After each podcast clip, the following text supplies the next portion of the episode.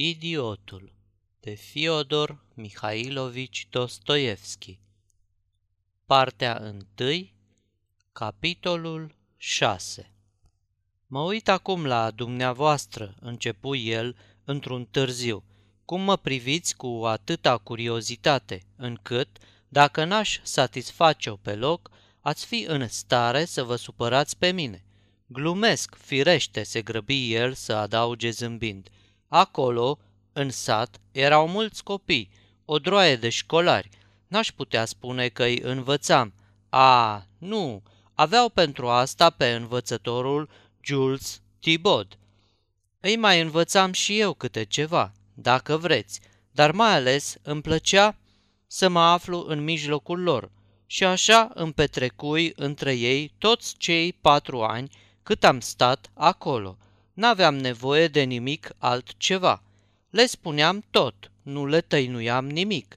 În cele din urmă, părinții începură să se arate nemulțumiți, pentru că micuții nu mai puteau fără mine și se adunau mereu în jurul meu, iar învățătorul deveni cel mai mare dușman al meu. Mi-am făcut mulți dușmani acolo și tot numai din cauza copiilor. Până și Schneider m-a dojenit pentru asta. Și de ce le-a fost atâta teamă? Copilului poți să-i spui tot. M-a mirat întotdeauna ideea greșită pe care adulții și-o fac despre copii. Ce puțin îi cunosc și înțeleg chiar și părinții înșiși. Nu trebuie să ascundem nimic copiilor sub pretext că sunt încă mici și că la vârsta lor e prea devreme să cunoască unele lucruri. Ce tristă și nenorocită mentalitate și cât de bine își dau seama copiii că părinții lor îi consideră drept neștiutori și inapți să înțeleagă, când, în realitate, ei înțeleg totul. Oamenii mari nici nu bănuiesc că până și în chestiunile cele mai dificile, copilul poate da un sfat de o extremă importanță. O, Doamne! Când vezi pitulicea asta mică și drăgălașă că se uită la tine cu ochi plini de încredere și așteptare fericită, cum să nu-ți fie rușine să o înșeli? Îi numesc pitulici pentru că păsărelele sunt cele mai bune vietăți din câte există pe lume. De fapt, toată supărarea din sat împotriva mea a început din altă cauză. Cât despre Thibaut, la el era pur și simplu invidie. Începu mai întâi prin a clătina din cap, mirându-se cum de pricepeau copiii tot ce le spuneam eu și aproape că nu înțelegeau deloc cele ce le spunea el. Pe urmă, se apucă să râdă de mine când îi spusei că, de fapt, noi amândoi nu o să-i învățăm nimic, ci avem de învățat multe de la ei. Și cum de a putut să mă invidieze și să mă calomnieze când el însuși trăia în mijlocul copiilor? Contactul cu copiii e așa de înviorător, apropierea lor îți vindecă sufletul. Acolo, în sanatoriu, printre bolnavii profesorului Schneider se afla un om extrem de nenorocit. Nu știu dacă poate exista o nenorocire mai mare decât asta. Fusese internat pentru a fi tratat de alienație mentală. După părerea mea, însă nu era nebun, atâta doar că suferea groaznic, asta era toată boala lui. Și dacă ați ști ce deveniră pentru el, către sfârșit copiii noștri... Dar despre bolnavul acesta mai bine să vă spun mai pe urmă. Acum să vă povestesc numai de unde și cum s-a pornit tărășenia. La început, copiii se cam fereau de mine. Nu eram nici pe departe de seama lor, de felul meu sunt și cam greoi în mișcări și foarte neîndemânatic. Știu de asemenea că sunt și urât. Pe deasupra mai eram și un străin. Întâi râdeau și își băteau joc de mine. Pe urmă, începură să arunce chiar cu pietre în urma mea, după ce m-au surprins sărutând-o pe Mary. Și n-am sărutat-o decât o singură dată. Nu, nu râdeți, se grăbi prințul să le prevină zâmbetele. Nu era nici pomeneală de dragoste. Dacă ați ști ce ființă nenorocită era această fată, Cred că vi s-ar rupe inima de milă, ca și mie. Era de acolo din sat și locuia cu mama ei bătrână într-o căsuță veche, dărăpânată, o cocioabă luminată de două ferestruici. La una din aceste ferestruici, într-o despărțitură de scânduri, bătrâna vindea diferite mărunțișuri ieftine, ață, șireturi, țigări, săpun și cu asta se ținea, căci era suferindă, cu picioarele mereu umflate și nevoită să stea mai mult pironită locului. Mary avea douăzeci de ani, era slăbuță și plăpândă, cu toate că ftizia se cuibărise de mult timp în pieptul ei șubred, ea continua să muncească de dimineață până în seară, angajându-se cu ziua la munci grele prin case, unde freca podelele, spăla rufe, mătura curțile, dădea de mâncare vitelor. Un comis voiajor francez o seduse și o luă cu el, iar după o săptămână o părăsi. Lăsată pe drumuri, ea se întoarse acasă, cerând de pomană de-a lungul șoselelor.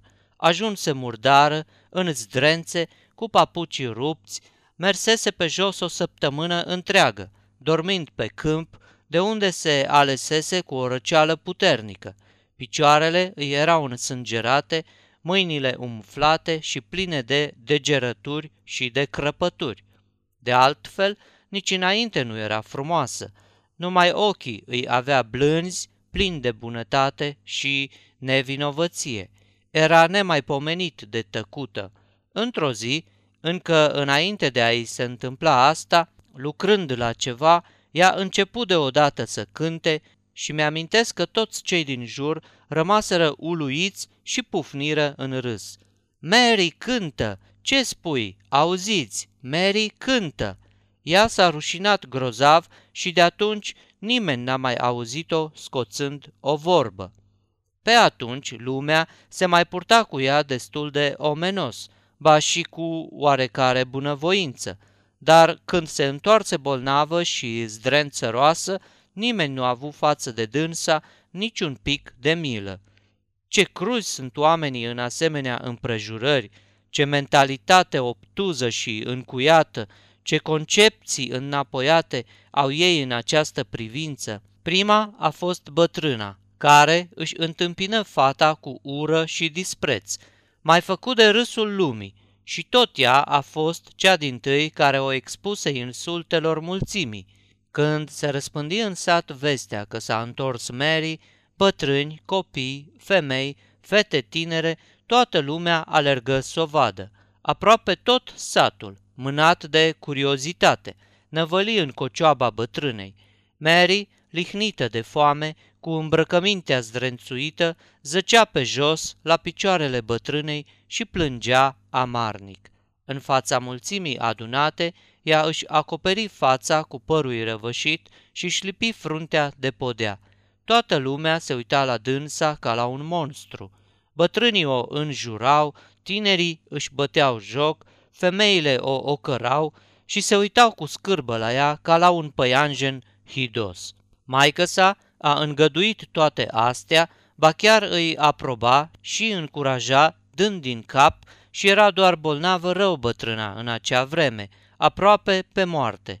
La vreo două luni după aceea a și murit și, cu toate că știa că îi se apropie sfârșitul, nu s-a gândit nici până în ultimul moment să se împace cu fiica ei. Nu-i adresa niciun cuvânt, o trimitea să se culce în tindă și o lăsa nemâncată. În fiecare zi trebuia să-și pună picioarele bolnave în apă caldă. Mary îi le spăla și o îngrijea. Bătrâna îi primea serviciile fără să-i adreseze un cuvințel, măcar o vorbă de mângâiere. Mary suporta totul cu resemnare și mai târziu, după ce am cunoscut-o, am putut să observ că ea însăși aproba toate astea și se considera ființa cea mai netrebnică. Când bătrâna căzu la pat, femeile din sat veniră să o îngrijească pe rând, după obiceiul locului. Dar Mary nu mai căpătă de mâncare deloc. Toți în sat o alungau cu ocări și nimeni nu-i mai dădea de lucru ca altădată. Oricine se socotea în drept să o împroaște cu noroi, iar bărbații nici nu o mai considerau drept femeie și îi spuneau fel de fel de scârnăvii. Câteodată, foarte rar, când se îmbătau duminica, îi mai aruncau câte un gologan în bătaie de joc. Mary îi aduna de jos tăcută, încă de atunci începuse să scuipe sânge. Cu timpul, îmbrăcămintea îi se zdrențuise într-atât că de rușine nu mai îndrăznea să se arate în lume. Desculță umbla încă de la întoarcerea ei în sat. Cam pe atunci, copiii de la școală erau în total peste patruzeci. Începură să se țină după dânsa, cete-cete, necăjind-o și chiar aruncând în ea cu noroi. Fata se rugă de păstorul satului să o lase să-i păzească cireada, dar el o alungă. Totuși, ea se duse a doua zi cu cireada și tot așa și în zilele următoare. În curând, păstorul începu să-și dea seama de folosul pe care îl avea de pe urma ei și n-o mai alungă. Ba, uneori îi dădea și de mâncare din ceea ce rămânea de la prânzul său, nițică brânză și pâine. Socotea că, prin asta, săvârșește un mare act de bunăvoință și milostenie. Când bătrâna ei mamă muri, preotului nu-i fu rușine să o beștelească pe Mary în mod public, în plină biserică. Îmbrăcată în zdrențele ei mizerabile, ea stătea în fața sicriului și plângea. Se adunase multă lume ca să o vadă cum o să o plângă și o să meargă după coșciug. Pastorul, om tânăr încă, a cărui ambiție era să devină mare predicator, se adresă mulțimii arătând-o pe Mary. Iată cine a pricinuit moartea acestei femei respectabile, și nu era adevărat, căci bătrâna căzuse bolnavă cu vreo doi ani în urmă. Uitați-vă la ea, e în fața voastră și nu îndrăznește să-și ridice ochii, pentru că a fost stigmatizată de degetul Domnului. Iată, desculță și zdrențăroasă, pildă vie, ca să ia aminte toate acelea care își pierd virtutea. Și cine este ea? E chiar fiica decedatei. Și așa mai departe. E de necrezut, poate, dar mărșăvia asta le-a plăcut aproape la toți. Aci însă lucrurile luară o întorsătură cu totul neașteptată. Interveniră copiii, luând apărarea nenorocitei, căci în timpul acela copiii erau de acum de partea mea și începuseră să o iubească pe Mary. Iată cum s-a întâmplat. Doream să ajut cu ceva pe biata nenorocită. I-ar fi prins bine niște bani, dar acolo, în Elveția, n-am avut niciodată o para. În schimb, aveam la mine un ac de cravată cu diamant și l-am vândut unui telal ambulant care își făcea negustoria umblând din sat în sat. Îmi dădu opt franci pe ac, care valora pe puțin patruzeci. Multă vreme n-am putut să dau cu ochii de Mary singură. În sfârșit, o găsi afară din sat pe o cărare ce ducea sus pe munte, în dosul unui copac. I-am dat cei opt franci, sfătuind-o să-i cheltuiască cu socoteală, pentru că n-o să mai am să-i dau alții. Apoi am sărutat-o și am spus să nu-și închipuie că umblu cu vreun gând rău și că o sărut nu pentru că aș fi îndrăgostit de dânsa, ci pentru că mi-e milă și că n-am socotit-o vinovată chiar de la început, ci numai o ființă nefericită. Aș fi vrut tare mult să-i spun cuvinte de mângâiere pornite din inimă, s-o conving că nu trebuie să se socoată atât de nenorocită în fața celorlalți. Dar ea mi se pare că nu m-a înțeles. Mi-am dat seama de asta imediat, deși a stat tot timpul tăcută în fața mea, cu ochii în pământ și rușinindu-se grozav. Când am terminat, îmi sărută mâna. I-am prins-o îndată pe a ei și am vrut să-i o sărut, dar și-o trase iute. Aici ne surprinseră copiii o ceată întreagă. Pe urmă am aflat că ei se ațineau de multă vreme după mine. Începură să fluiere, să bată din palme și să râdă. Mary o luă la fugă. Am vrut să le spun ceva, să le vorbesc, dar dădură să arunce cu pietre în mine. În aceeași zi aflară toți, știa tot satul și toate se sparseră iarăși în capul sărmanei Mary. Le devenise și mai nesuferită. Auzisem chiar spunându-se că fusese vorba să îi se dea o pedeapsă, dar, slavă Domnului, nu s-a ajuns până acolo. Copiii însă nu mai lăsară deloc în pace, o necăjeau și mai mult și aruncau cu noroi în ea. Ca să scape de ei, sărmana o lua la fugă pierzându-și răsuflarea și înnecându-se în tuse, dar ei se țineau scai după dânsa, urlând și fluierând. Într-o zi era cât pe ce să sar la ei cu bătaia. Pe urmă încercai să-i fac să înțeleagă, le vorbeam în fiecare zi, de câte ori îi întâlneam. Uneori se opreau și mă ascultau, deși continuau să o înjure. Le-am povestit cât era de nenorocită, curând au încetat să o mai insulte și, zărind-o, se depărtau în tăcere. Încetul cu încetul începură să intre în vorbă cu mine.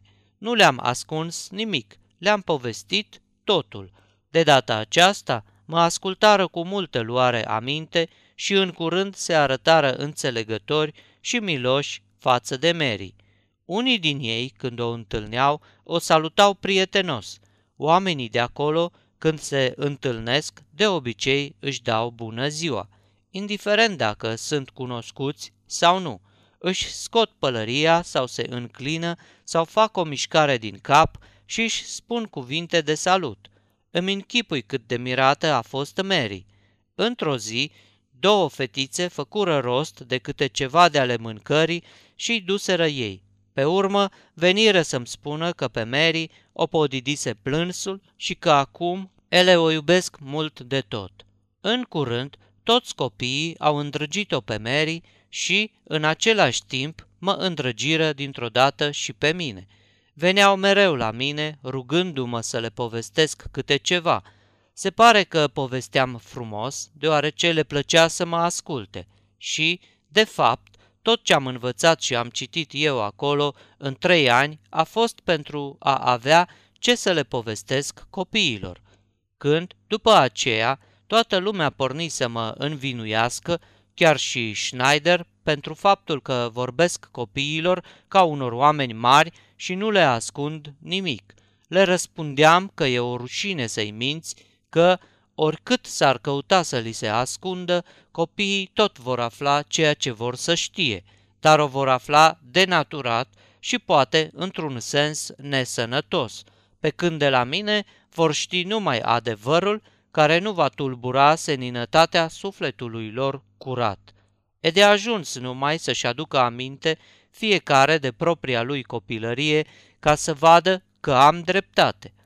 Dar ei n-au fost de acord cu mine.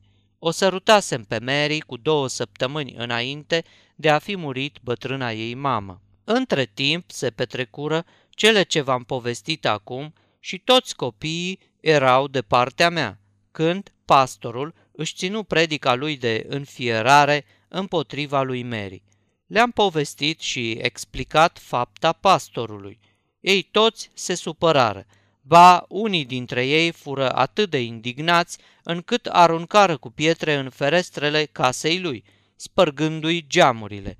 I-am oprit, pentru că asta era de acum o faptă rea, dar în sat s-a știut totul numai decât și atunci se dezlănțuiră împotrivă-mi că le stric copiii. Părinții mai constatară pe urmă că toți copiii țineau mult la Mary și asta îi sperie grozav. Dar Mary era deja fericită. Copiilor li se interzisese să mai dea ochii cu ea, dar ei se duceau să o vadă pe ascuns la locul unde păștea cireada, cam la o jumătate de verstă de la marginea satului. Îi aduceau câte ceva bun de mâncare, iar unii veneau numai ca să o îmbrățișeze, să o sărute și să-i spună doar atât: "Je vous aime, Mary." Apoi o luă în goană mare înapoi. Mary se simțea copleșită. Nici în vis nu sperase o asemenea fericire. Îi era și rușine și se bucura în același timp. Dar copiii și mai ales fetițele se duceau anume să o vadă ca să-i spună că o iubesc și că eu le vorbesc mereu de dânsa. I-au mai spus că le-am povestit toată istoria ei și că de aceea toți copiii o iubesc și îi doresc să fie fericită și că o vor iubi totdeauna. Pe urmă alergau la mine, fericite și grijulii, să-mi spună că o văzuseră pe Mary și că ea îmi trimite salutări. Seara mă duceam la cascadă. Acolo era un loc cu totul ferit dinspre sat, străjuit de plopi. În locul acela, către seară, ei toți se adunau, unii chiar pe ascuns. Pare-se că dragostea mea pentru Mary îi încânta nespus. Și acesta a fost singurul lucru în privința căruia i-am înșelat în tot timpul șederii mele acolo. I-am lăsat să creadă că sunt îndrăgostit de Mary, că o iubesc, cu toate că nu-i purtam decât un sentiment de profundă compătimire. Bănuiam că ar fi rămas tare dezamăgiți dacă totul nu se adeverea a fi exact așa cum își închipuiseră și hotărâseră ei. De aceea, prin tăcerea mea complice, întăream credința lor că mi-au ghicit taina. Și câtă gingășie și sensibilitate delicată izvora din inimile acestea micuțe. Li s-a părut, de pildă, că este cu neputință ca bunul lor Leon să o iubească atât pe Mary, iar Mary să fie așa de prost îmbrăcată și chiar desculță. Și ce să vedeți, i-au făcut rost de pantofi, de ciorapi, de albituri și chiar de o rochie. La ce anume și retlicuri au recurs, nu știu. Toată ceata a pus umărul. Când îi întrebam despre asta, râdeau fericiți și se stârneau un haz mare, iar fetițele băteau din palme și mă sărutau. Din când în când mă duceam și eu să o văd pe Mary pe furiș. Starea ei se agravase și aproape că nu mai putea să umble. În cele din urmă încetă serviciul la păstor, deși se mai ducea în fiecare dimineață cu cireada la câmp. Se retrăgea într-un locșor ferit de priviri, se așeza rezemându-se de o stâncă și sta așa, aproape nemișcată, până când cireada pornea înapoi spre sat. Slăită de puteri, respirând din greu, își petrecea toată ziua într-un fel de toropeală, cu ochii închiși, cu capul sprijinit de stâncă. Fața îi devenise lividă, numai piele și oase ca la un schelet, broboane de sudoare îi acopereau fruntea și tâmplele. În starea asta o găseam întotdeauna. Veneam acolo numai pentru câteva clipe, căci nu voiam să mă vadă nimeni. Cum mă apropiam, Mary tresărea, deschidea ochii și îmi prindea mâinile ca să le sărute. Nu mă opuneam, fiindcă îmi dam seama că e singura ei fericire. Tot timpul cât stam acolo, tremura și plângea. E drept că de vreo câteva ori se strădui să-mi spună ceva, dar era greu de deslușit vorbele ei. Părea ieșită din minți, într-atât era de tulburată ca într-un fel de extaz. Uneori mă însoțeau și copiii. De obicei, în asemenea cazuri, rămâneau la oarecare distanță, stând de strajă și păzindu-ne parcă, nici ei nu știau de cine și de ce. Și asta le făcea o deosebită plăcere. După ce plecam, Mary rămânea iarăși pironită pe locul ei, cu ochii închiși, cu capul sprijinit de stâncă, lăsându-se poate în voia unui vis. Într-o dimineață n-a mai fost în stare să iasă ca de obicei cu cireada și a rămas acasă, în căsuța ei pustie. Copiii aflară îndată și aproape toți veniră în ziua aceea să o viziteze. Zăcea în pat și n-avea pe nimeni lângă dânsa. Timp de două zile, copiii o îngrijiră singuri, cu rândul. Pe urmă, când se duse vestea în sat că Mary era pe moarte, câteva bătrâne veniră cu schimbul la căpătâiul ei. Oamenii din sat se pare că fură și ei cuprinși de milă pentru biata Mary. În orice caz, nimeni nu mai oprea copiii să se apropie de dânsa și nu-i mai ocăra ca înainte. Bolnava zăcea într-o continuă toropeală, dar somnul ei era agitat și tușea îngrozitor. Bătrânele nu mai lăsară copiii să intre în odaie, dar cei mici alergau pentru o clipă doar la fereastra ei ca să-i spună «Bonjour, notre bonne Marie!» Și ea, cum îi zărea ori le auzea glasul, se înviora deodată și, Neținând seama de îndemnurile bătrânelor, încerca să se ridice, rezemându-se într-un cot și le mulțumea din cap micilor săi prieteni. Copiii continuau să-i aducă bunătăți, dar ea nu mai putea mânca. Mulțumită lor, vă asigur, ea muri aproape fericită. Mulțumită lor, își uită soarta amară, primind parcă de la ei iertare, pentru că, până la ultima suflare, a fost stăpânită de gândul că e o mare păcătoasă. Ca niște păsărele în zbor apăreau la ferestrele ei, strigându-i în fiecare dimineață: „Nu te mons, Marie!” Moartea nu întârzie mult. Crezusem că va rezista mai mult. În ajunul morții, înainte de a apune soarele, m-am dus să o văd.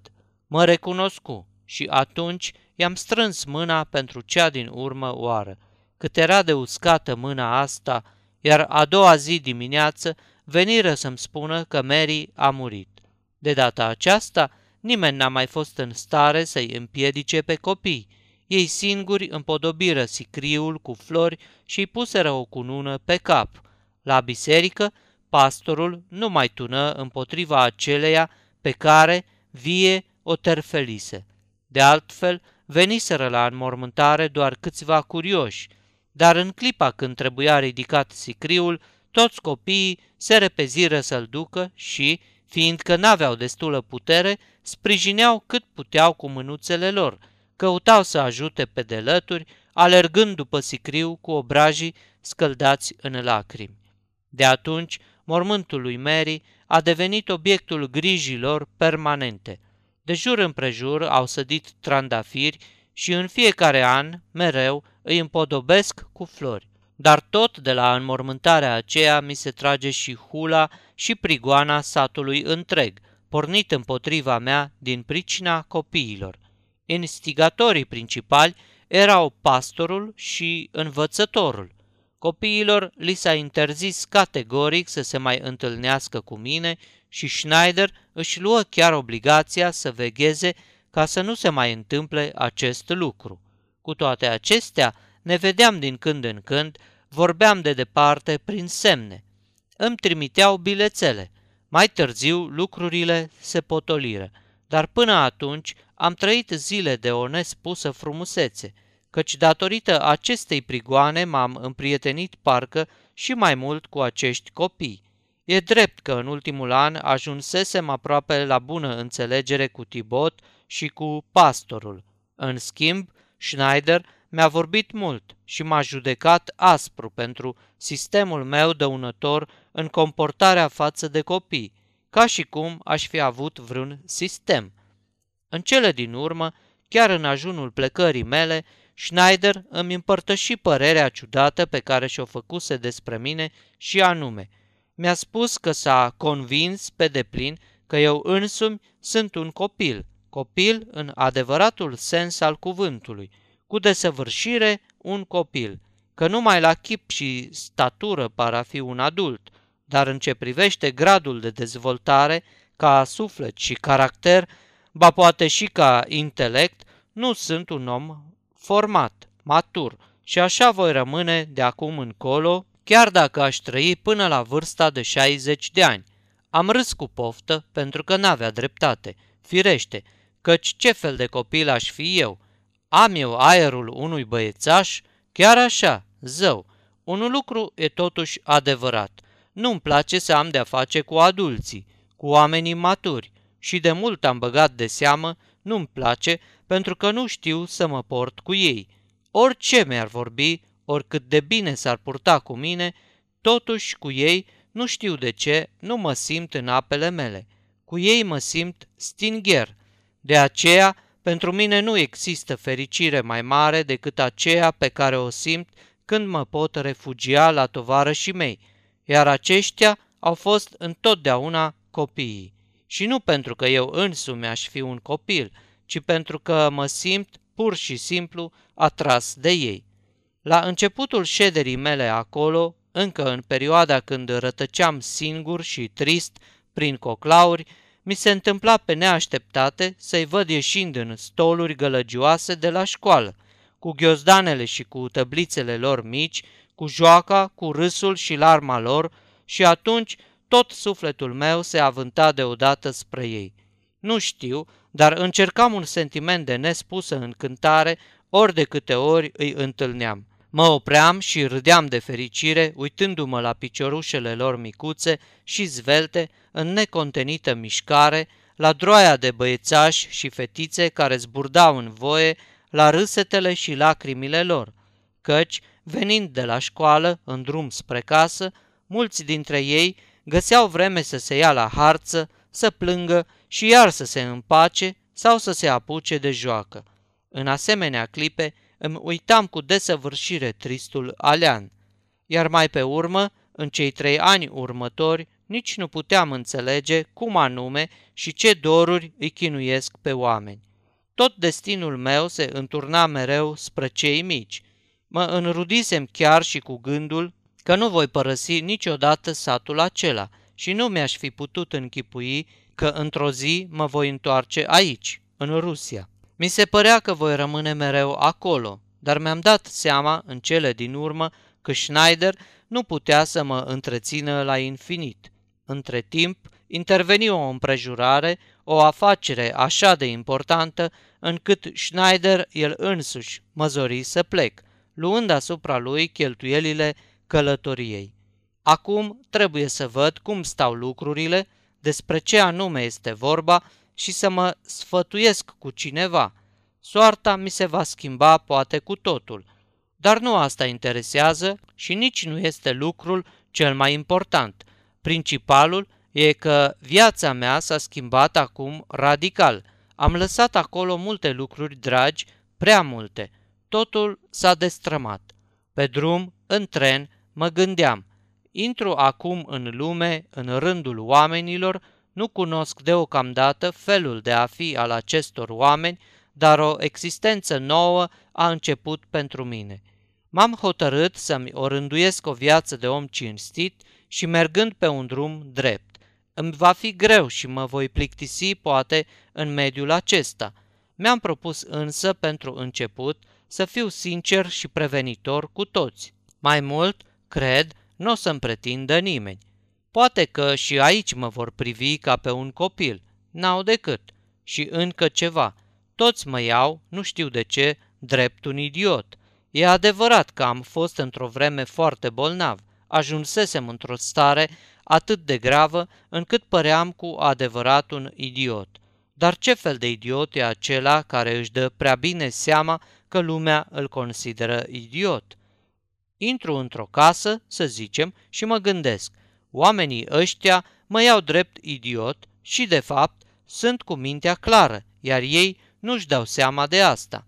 Îmi revenea mereu gândul acesta.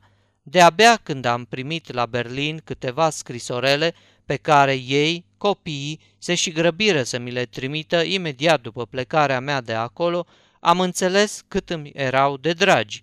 Îți vine tare greu când primești prima scrisoare din locurile de unde ai plecat. Cât erau de triști când mă petreceau la gară. Cu o lună înainte încă nu vorbeau decât despre plecarea mea. Leon s'en va, Leon s'en va pour toujours. Ca și înainte, ne întâlneam în fiecare seară lângă cascadă și vorbeam numai de viitoarea noastră despărțire. Câteodată, copiii își regăseau vechea lor veselie, dar în momentul când ne despărțeam, luaseră obiceiul să mă strângă tare în brațe, ceea ce nu făceau înainte. Câte unul venea pe la mine, pe furiș, fără să-l știe ceilalți, numai ca să mă îmbrățișeze și să mă sărute între patru ochi. La plecare, toți veniră în stol să mă conducă până la gară, la o depărtare de un kilometru de satul nostru. Pe drum se străduiau să nu plângă, dar mulți nu se puteau stăpâni. Mai ales fetițele plângeau cu glas tare. Ne grăbeam să nu întârziem, dar din când în când țișnea din mulțimea lor câte unul, alerga spre mine, mă îmbrățișa cu mânuțele gingașe și mă săruta în drum, oprind din mers tot convoiul. Și atunci, deși eram tare zoriți, se opreau cu toții și așteptau până își lua rămas bun. După ce m-am urcat în vagon și trenul se puse în mișcare, Toți strigară într-un glas, adio, și rămaseră țintuiți pe peron până când trenul nu se mai văzut deloc. De altfel, nici eu n-am putut să-mi smulg privirea până când nu i-am pierdut din ochi.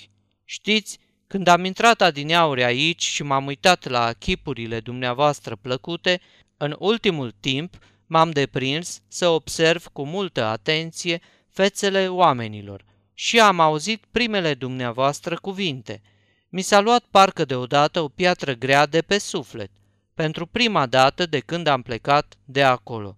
Și în aceeași clipă m-am gândit că, poate într-adevăr, fac parte dintre puținii oameni norocoși, pentru că, după cât știu, rar se întâmplă să întâlnești persoane pe care să le îndrăgești dintr-o singură privire și uite că am avut norocul să vă întâlnesc de cum am coborât din tren.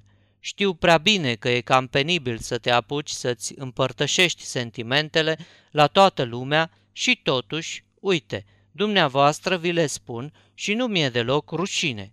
Îmi place să duc o viață retrasă și nu voi mai veni, poate, multă vreme pe aici, dar să nu mi-o luați în nume de rău. Nu o spun pentru că nu mi-ar fi foarte prețioasă societatea dumneavoastră și nici n-aș vrea să vă închipuiți că m-am simțit jignit pentru ceva. Mi-ați cerut să vă spun ce impresie mi-au făcut chipurile dumneavoastră și ce anume am putut observa. Vă spun cu plăcere. Dumneata, Adelaida Ivanovna, ai o față fericită. Dintre toate trei, chipul dumitale e cel mai plăcut. Pe lângă faptul că ești frumoasă, privindu-te, oricine ar spune, față blândă și bună ca a unei surori. În raporturile dumitale cu oamenii, ești simplă, de o veselie naturală și, în același timp, izbutești ușor să citești în inima oamenilor. Aceasta este impresia pe care mi-a sugerat-o fața dumitale. Dumneata, Alexandra Ivanovna, ai de asemenea un chip frumos, fermecător, dar în inima dumitale tăinuiești, se pare, o tristețe, un dor. Ai un suflet foarte bun, fără îndoială, nu ești însă veselă. Chipul dumitale are ceva aparte, care îmi amintește de Madonna lui Holbein de la Dresda. Iată, așadar, și în ce privește fața dumitale, am ghicit sau nu? Pentru că văd că mă socotiți un fel de ghicitor. Cât despre dumneavoastră, se întoarce el deodată către generăleasă, chipul dumneavoastră nu numai că îmi sugerează, dar îmi permite să fiu pe deplin încredințat că, în ciuda vârstei, sunteți un adevărat copil, în toate, în toate, în tot ce e bun și în tot ce e rău. Sper că nu o să vă supărați pe mine dacă vorbesc astfel. V-am spus doar ce reprezintă pentru mine copiii și ce sentimente nutresc față de ei și să nu vă închipuiți, iarăși, că dacă v-am vorbit cu atâta sinceritate despre chipurile dumneavoastră, am făcut-o din naivitate. O, nu, nu e asta. M-am condus și eu, poate, de un anumit gând în această privință. Sfârșitul capitolului șase.